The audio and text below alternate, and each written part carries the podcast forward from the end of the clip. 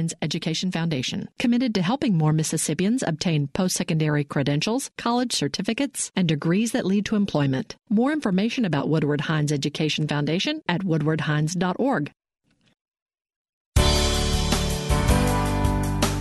Good morning. It's 8:30 on Friday, February 1st. I'm Karen Brown and this is Mississippi Edition on MPB Think Radio.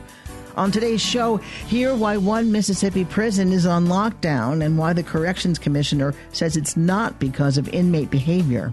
Then a pay raise for teachers, active shooter training, and more coming out of the House Education Committee this week. Also, a mother faces the risks and open heart surgery to have another child. We'll hear her story.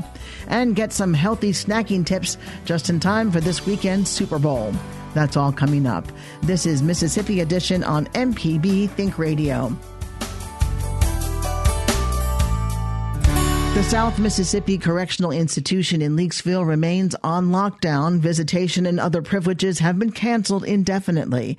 That has been the status of the facility for a week. But according to state corrections officials, it's not the behavior of the inmates that has led to the lockdown. It's a shortage of staff. Corrections Commissioner Felicia Hall talks about the issue with MPB's Desiree Frazier. The Department of Corrections is significantly significantly understaffed right now, and so we addressed the issue at the South Mississippi Correctional Institute to try to address that, knowing that you know we don't have room uh, necessarily to move those inmates right now, but nor do we have the appropriate level of staff to supervise them. So we had to put the facility on lockdown as a safety and security measure for our staff, for the individuals housed there, and also for the public from a public safety standpoint. How does a lockdown help with safety? Can you explain? Well, it um, it limits movement, um, and so a lot of times we have programs and services that, that need to be delivered, but again, we don't have the appropriate level of security staff to be able to deliver that. So the lockdown does affect that. It also affects some of the privileges that the guys might have, such as visitation, that we don't have an appropriate level of staff to supervise and manage visitation. We don't want anyone coming into our institutions to be harmed, again, nor do we want our staff harmed. Are you asking for salary increases? We are asking for salary increases this year. The current salary for an incoming correctional officer is 24,900, the lowest in the United States. And so we're asking for our salaries to be realigned to basically what our southern region states are paying. Um, we're looking at Alabama specifically, looking at about 28,000 to $31,000 on an entry level salary to be able to recruit and retain security level staff. Are you getting a feeling that that could happen from legislators? You know, I'm, I'm hopeful. Um, always, as we have meetings and talk about what the priorities and concerns of our facilities are, I am hopeful. Um, we have very good support on both the House and Senate side. So, knowing that this is a public safety concern, um, ultimately, I do believe we're going to get some support from the legislature. And can you talk a little bit about the uniforms? You want to change the the prison uniforms. Absolutely. Um, you know, again, Mississippi being one of the last um, to change its uniforms and, and, what they look like and what we're calling, uh, you know, the people that are in our custody, that we still wear stripes and we still use, you know, MDOC convict on the back of our uniforms. Nowhere else in the country are we doing that. And so Mississippi, you know, in 2019, we have to, you know, look at it differently about how we're housing and dressing the people in our system as a means of reentry and rehabilitation, knowing that it's most important that in order to, to change and have a real effect, we got to change the whole person. And that begins in what they look like and what they feel like. What would you change to? Uh, we're looking at possibly, you know, um, denim bottoms, uh, solid color tops um, that are consistent with the custody level of the inmate, scrub type uniforms uh, where they're still identified, knowing they're in. That's what I was going to say, because yeah. scrubs are pretty common. Yeah, sure. But there will still be markings on the uniforms to identify them um, as an MDOC resident so that you would still be able to identify whether you see them in the public or whether you see them in one of my facilities. But it's something that we, we should do going forward. And lastly, there's been an issue about transparency and you wanting to um, change some regulations or something to give you more flexibility, I assume. Am I correct? Or? Well, the reason why we're asking for um, some of the parameters of the Public Records Act to be changed, not for just not wanting to respond to a request, but simply so that the safety and security of our facilities are not compromised in any regard. And I said this in the committee meeting that when you ask for one of my policies, it might not be, mean anything, but when you ask for the entire book of my policies, some that are restrictive, some that um, definitely address security protocols, then it does become a problem and it compromises my staff and it compromises the safely running of my institutions. So that's the reason why we're making that request. We know the public records law exists for a reason and we're going to follow it. Commissioner, thank you so much for your time. Absolutely. Thank Corrections you. Commissioner Felicia Hall, uh, Pelicia Hall, excuse me. Cliff Johnson is with the MacArthur Justice Center at the University of Mississippi School of Law. Johnson says legislators need to take a close look at prison funding in the state, as he tells MPB's Jasmine Ellis. The fact that prisoners are paying the price for the decision made at the highest levels of government in Mississippi not to adequately fund our corrections system is troubling. While people may not approve, obviously, of what some of these people are convicted of doing, the fact remains that under the United States Constitution, we have a duty to these people to take care of them, to keep them safe, to provide them with certain basic necessities. People get excited about the notion of locking people up, but that's expensive. And you know, if you're going to run a correction system that engages in mass incarceration to the extent that Mississippi does, then you have to pay for it. You talked a little bit about what the conditions are like for the inmates and the staff.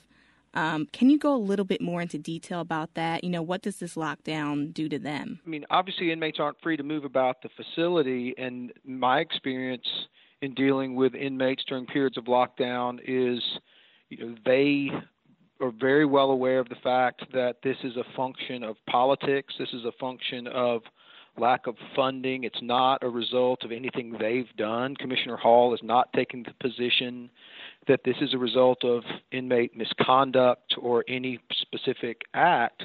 It's a function of legislative decisions not to fund these positions adequately.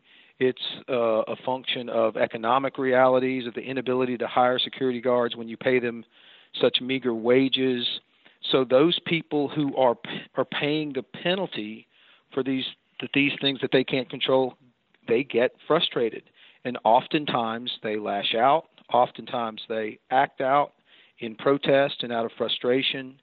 So, so what this means for correctional officers is that that they are dealing with a tense and dangerous situation um, when they are uh, dealing with inmates who have been denied you know basic privileges to which they've become accustomed.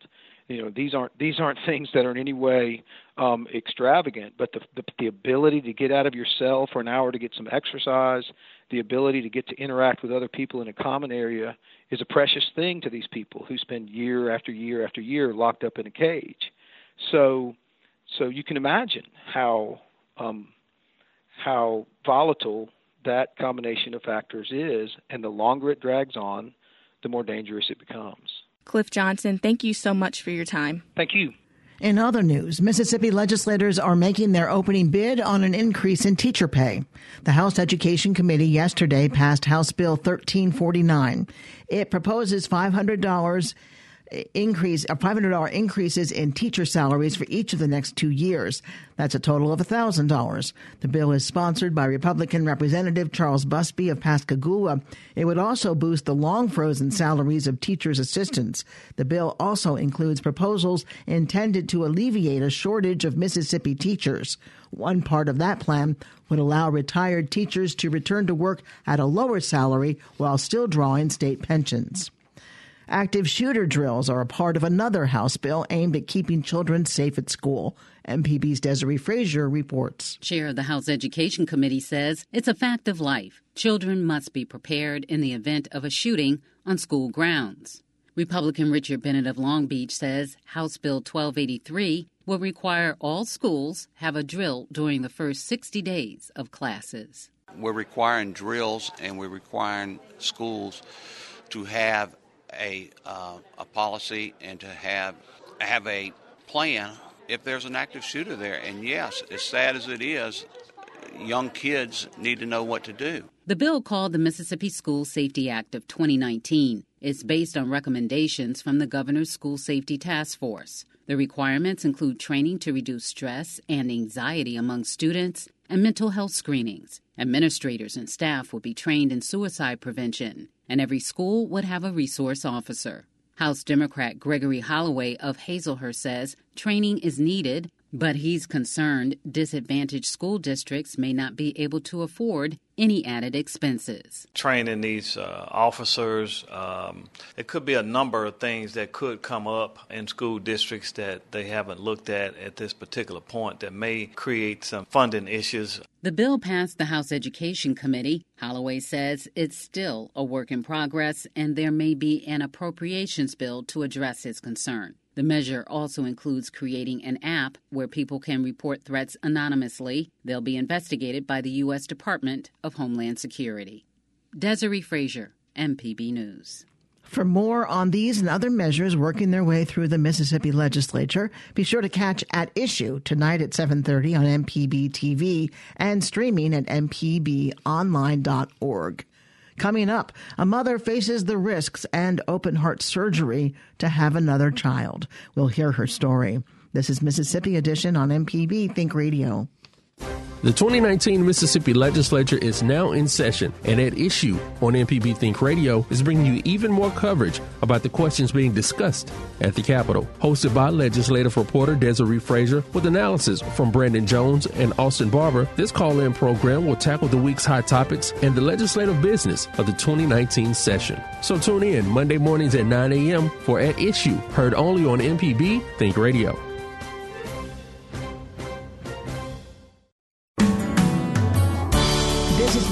Edition on MPB Think Radio. I'm Karen Brown. Mississippians are joining the rest of the nation today wearing red to raise awareness about cardiovascular disease in women. One in three women die each year from the disease, making it the number one killer of women. Ashton Davison of Madison is a mother, teacher, and a person living with Marfan syndrome.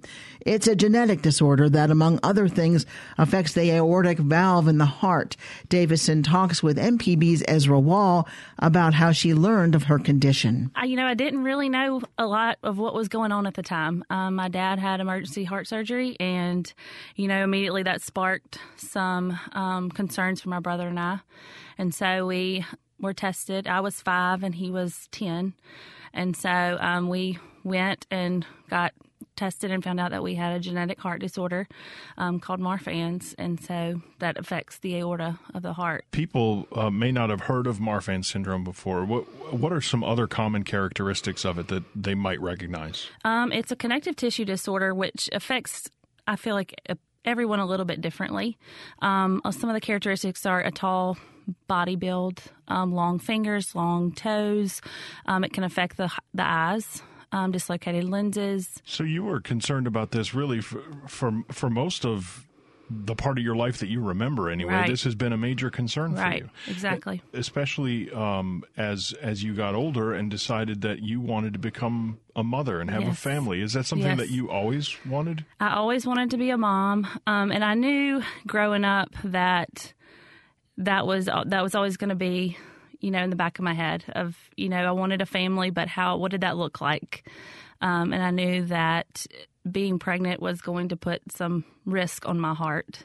And um, I got you know I got pregnant with my son and during that process you know I was monitored constantly um, by cardiologists and just you know making sure that everything was doing what it's supposed to. And my aorta did grow a little during that pregnancy. So I knew if I wanted to any more children, um, that something was going to have to to happen. There's an operation that you you had to right. alleviate this. What right. what operation is it, and, and how did that how how did that affect the aortic problem that you were having? Um, I had an aortic root replacement in May of 2017. I wouldn't say I selectively chose to do it, but I did it because I knew I wanted a family, and in order for that to happen, that was in my best interest. And so, um, ever since, I've been great. So, so is that something that you noticed a difference after that operation right away, or is it more of like a medical thing where they scanned and tested and could see a difference thereafter? Um, it was more of a medical thing, but I think also emotional for me. Um, I'm just so much more at ease now about things, you know, whereas before I working out or any kind of strenuous activity is just always in the back of my head that I don't need to do this because this is, you know, putting too much pressure on my heart and you know, and so now I would say m- mentally and emotionally for me, it's definitely made life better. So you had the operation. This is uh, this is a couple years ago now, mm-hmm. and uh, you've recovered from the operation, mm-hmm. and uh, everything is a success so far. Everything has been wonderful. And you know this because I'm pregnant. Yes, with my second child due in March, um, a little girl. So, and it's it's been great and just a lot less stressful this time around this month, uh, February is National. It's American Heart Month, and and uh, February first today is is of course National Wear Red Day, and right. as part of the Go Red for Women, raising right. awareness for heart disease among women. Mm-hmm. Your situation is unique because when we hear about heart disease and, and, and different kinds of cardiovascular disease, we we hear we think of oh, I better watch out, I might have a heart attack. But really, cardiovascular disease is so much more than that. How how does how how is your perspective of it different? How is your perspective different than somebody who might, oh, I better not eat too much bacon because right. I might have a heart attack? Right. Um, well, just being a genetic condition, you know, growing up around it, seeing it, you know, through my father, my brother, and me, it's just, it's always been one of those things that we've always been monitored, you know, and it that's always been in the back of my head. You know, I've always had to worry about it. You know, now that I've had surgery and it's just one less thing I have to worry about now. So if if people are are listening to this and they they they feel a little thing that's a little weird, or they've been checking out some of their symptoms on you know all the websites and right. and whatever, but they have they're afraid afraid of what they might find out by visiting their physician. What's your message to them? I would say if you feel anything, you know different or funny, just please, you know, go get checked because had we, you know, I always say it's a hidden blessing, but you know, if my dad, you know, had not had what happened to him, or we, we may never know, you know, and something could have happened. If anything is feels funny or doesn't sound right, definitely please just go get get checked. Well, Ashton Davison is a mother and soon to be again. That's right. Congratulations. Thank you. And a teacher and a uh, a person who lives with Marfan syndrome and uh, has been good enough to share her story of uh, of survival with us today. Thank you very much, Ashton. Absolutely. Thank you. Coming up, get some healthy snacking tips just in time for this weekend's Super Bowl. This is Mississippi Edition on MPB Think Radio. I'm Peter O'Dowd. New Mexico may soon become the eighth state that allows doctors to help terminally ill patients die on their own terms. Local bishops are calling the law immoral. In New Mexico, at least, it's not for the state to choose between the Catholic view and other religious views. That's for individuals to do. That's next time on Here and Now. Tomorrow at noon on MPB Think Radio.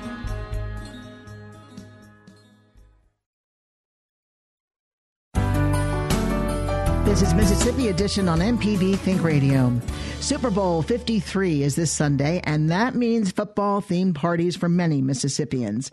Dr. Josie Bidwell is with the University of Mississippi Medical Center and part of MPB's Southern Remedy team. She stopped by our studio to share some healthier Super Bowl party options with our Ezra Wall. First, it's what to do at a party where you have no influence over the food that's offered. The first thing is to not go to the party ravenous. So have something before you go because you tend to overeat when you're over hungry. And then when you actually get there, you know, there's usually like the big paper plate and then there's usually the smaller plate that's for the dessert maybe. Go ahead and pick that smaller plate as the plate to use for your your snack items because you're going to make better portion choices when you've got that smaller plate. Uh, not that I've ever been guilty of this, but you might think you're going to go to the party and go I'll only have one small plate of food the entire 4 hours or right. whatever that I'm at this uh, gathering. That's kind of a, an exercise in futility, isn't it basically for most people? it, it is. Where I see folks overconsume and not realize it is when they don't actually fix a plate, when they just kind of go into the kitchen or wherever the food is laid out and just kind of stand there and nibble. And all those nibbles and bites and licks and little tastes, they all add up. So that's an environment, and, and obviously maybe any kind of vegetable tray that might be there, or at least filling part of your plate part of your plate with those veggies, um, or you know fruit if there's a fruit option there, um, and things that maybe don't have quite as many layers of things on it. So things that have cream and bacon and cheese in it are just going to be a big fat bomb. So, you know, if you could pick just the chicken wing that just has, you know, chicken on it instead of maybe a, a loaded dip that's got multiple different types of fat going on inside of it. So that's an environment where you haven't had any influence over what food is prepared Right. and offered for the crowd. Let's say it's a it's a it's a thing where you know everybody's going to bring a little something to pass, or maybe you're providing most of the most of the uh, food and various uh, things that go with it. Uh, what are some healthier options that we can choose that are still kind of based in those traditional football party or tailgate party foods? Super Bowl parties or any of these kind of tailgating parties usually are very dip centric. So there's usually multiple different kinds of dip, whether that be, you know, a queso and, you know, a ranch based dip and different things like that. I mean, there's always ways that you can lighten those up. You know, if you're going with a ranch based dip, you know, swapping out some of the mayo and the cream cheese for more of a, you know, a Greek yogurt type of situation can lower the fat content of those.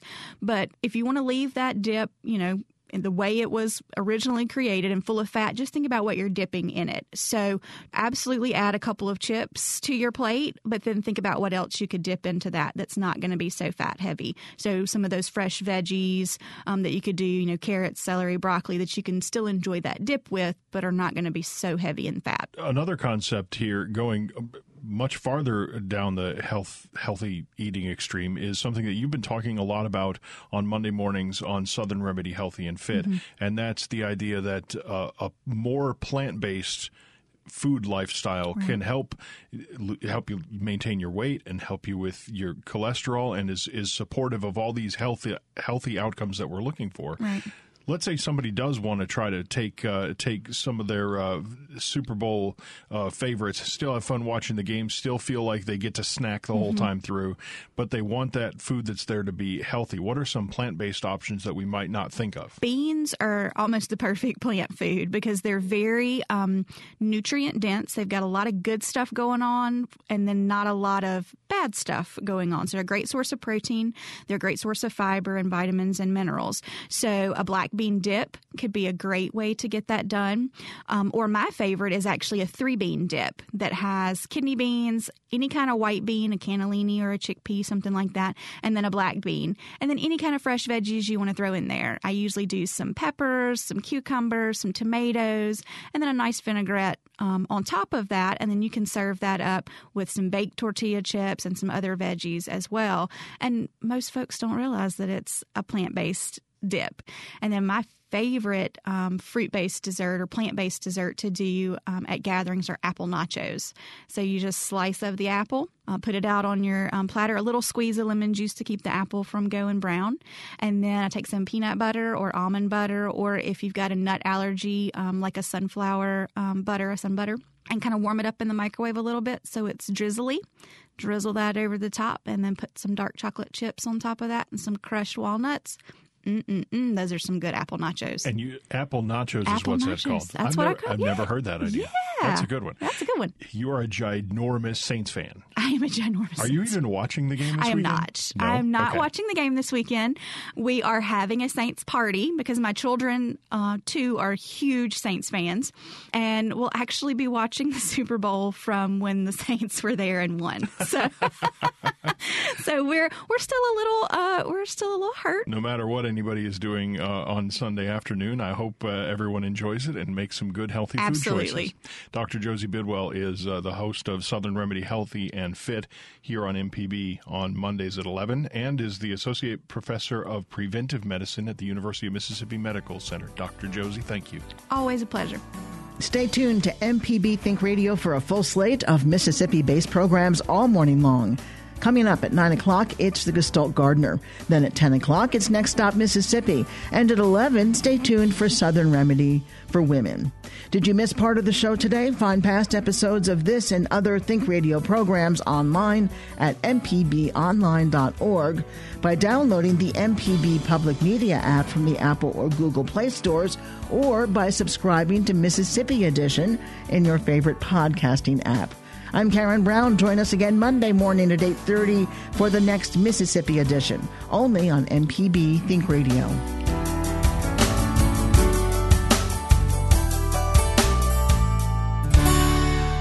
Support for MPB comes from the Woodward Hines Education Foundation's Get to College program. Based in Southaven, Jackson, and Ocean Springs, Get to College advisors help students and families plan and pay for college. Learn more at woodwardhines.org.